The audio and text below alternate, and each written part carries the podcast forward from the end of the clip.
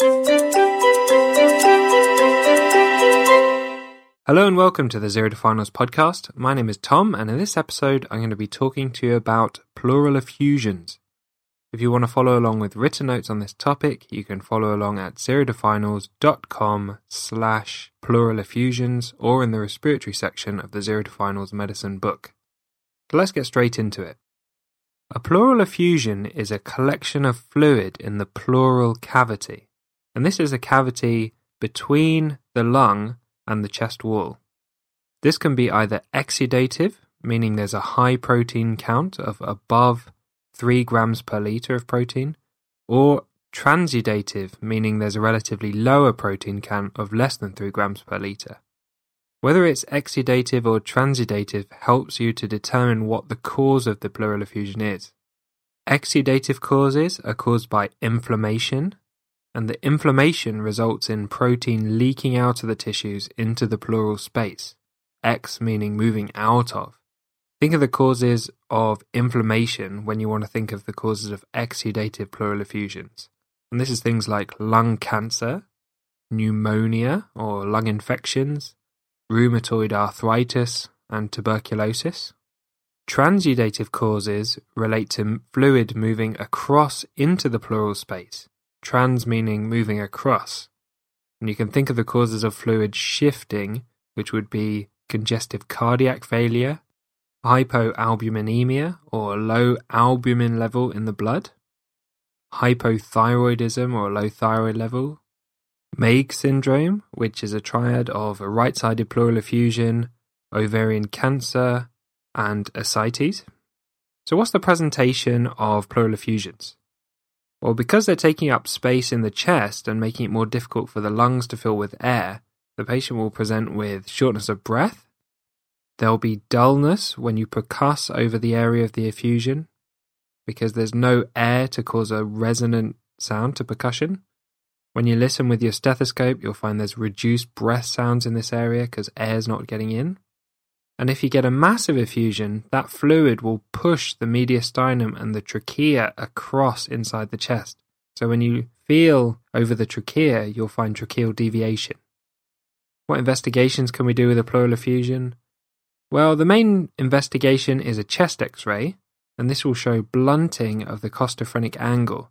So the angle down in the corner between the diaphragm and the chest wall will be blunted rather than sharp. You might find fluid in the lung fissures. Large effusions will have a meniscus where there's curving upwards where it meets the chest wall and mediastinum. If there's a massive effusion, you might see tracheal and mediastinal deviation.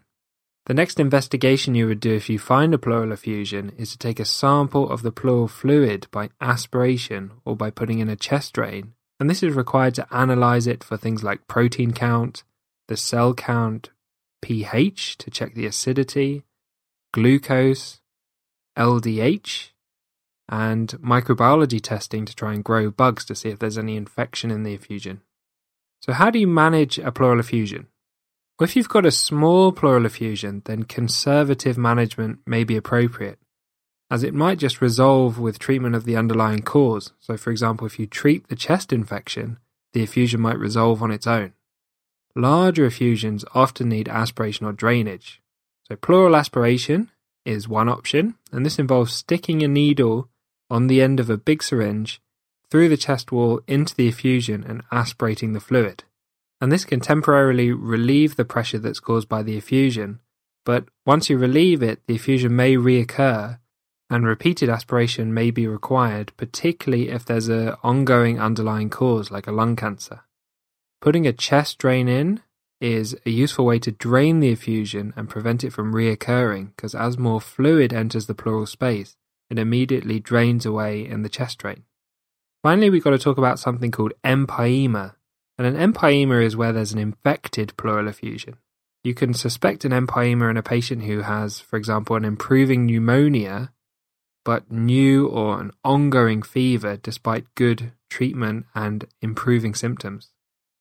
Pleural aspiration of an empyema will show pus, because there's infection in that pleural effusion. One key fact to remember for your exams is that when you aspirate a pleural effusion that's infected or an empyema, the pH will be low. So the fluid that you aspirate will become acidic and the pH is less than 7.2.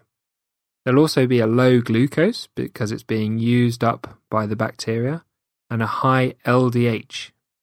Empyema is treated using a chest drain to remove the pus and antibiotics. Thanks for listening to this episode on pleural effusions.